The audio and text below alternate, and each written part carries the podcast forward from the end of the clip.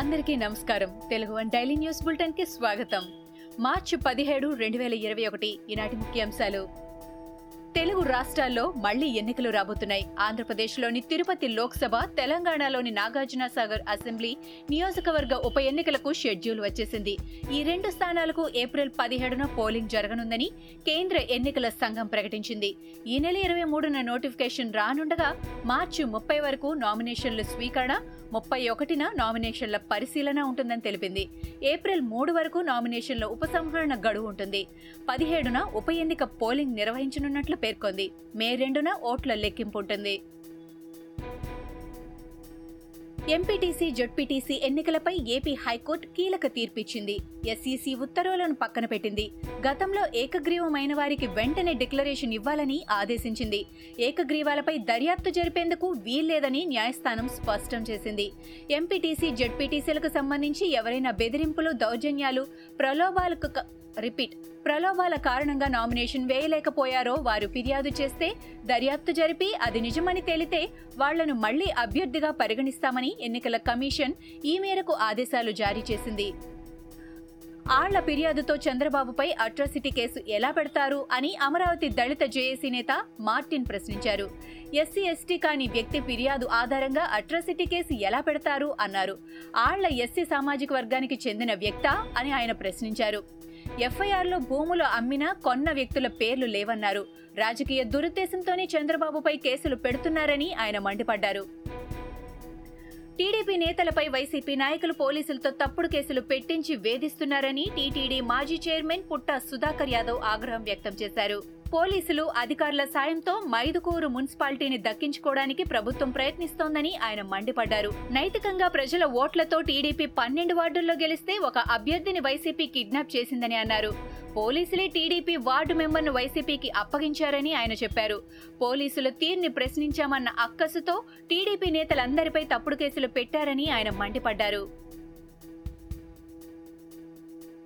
దేశాన్ని క్యాపిటలిస్టులకు అప్పగించాలనేది బీజేపీ సిద్ధాంతమని మాజీ ఎంపీ ఉండవల్లి అరుణ్ కుమార్ అన్నారు.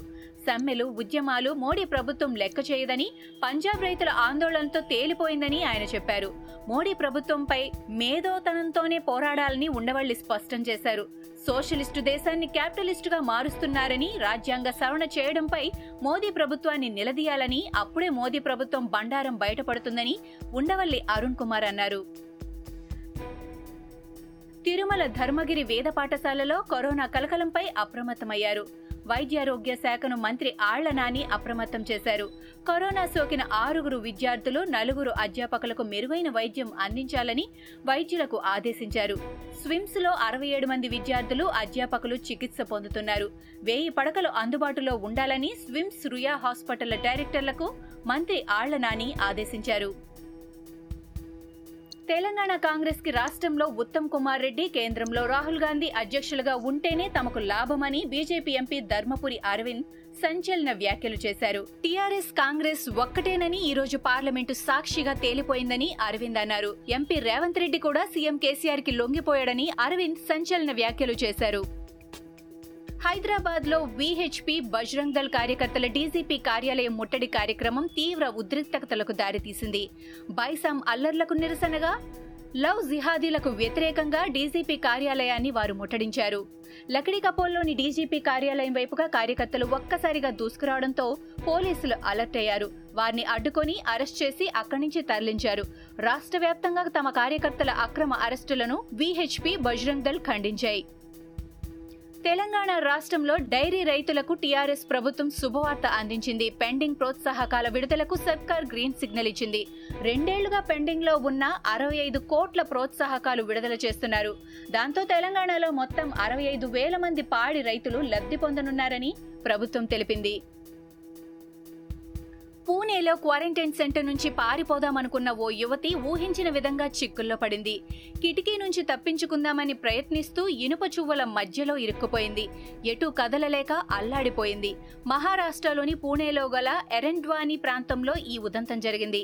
సోమవారం రాత్రి పదకొండు గంటల ముప్పై నిమిషాలకు ఆమె క్వారంటైన్ ప్రాంతం నుంచి తప్పించుకునే ప్రయత్నం చేసిందని పోలీసులు తెలిపారు. చైనా తయారీ కోవిడ్ నైన్టీన్ వ్యాక్సిన్ను వేయించుకున్న వారికి మాత్రమే వీసాలను జారీ చేయనున్నట్లు న్యూఢిల్లీలోని చైనీస్ ఎంబసీ ప్రకటించింది. ప్రకటనలో తెలిపిన వివరాల ప్రకారం వ్యాపారం ఉద్యోగం బంధువులను కలుసుకోవడం వంటి వాటి కోసం చైనా వెళ్ళే విదేశీయులకు చైనా ప్రభుత్వం వీసాలు జారీ చేస్తుంది. అయితే చైనా తయారీ కోవిడ్ నైన్టీన్ వ్యాక్సిన్ తీసుకున్న వారికి మాత్రమే వీసాలు జారీ చేస్తుంది. దీంతో భారతీయులు చైనాలో పర్యటించడం కోసం వీసాలు పొందడం ఇకపై అంత సులభం కాదని తెలుస్తోంది. ఇవి ఈనాటి ముఖ్యాంశాలు. మరికొన్ని ముఖ్యాంశాలతో మళ్ళీ రేపు కలుద్దాం.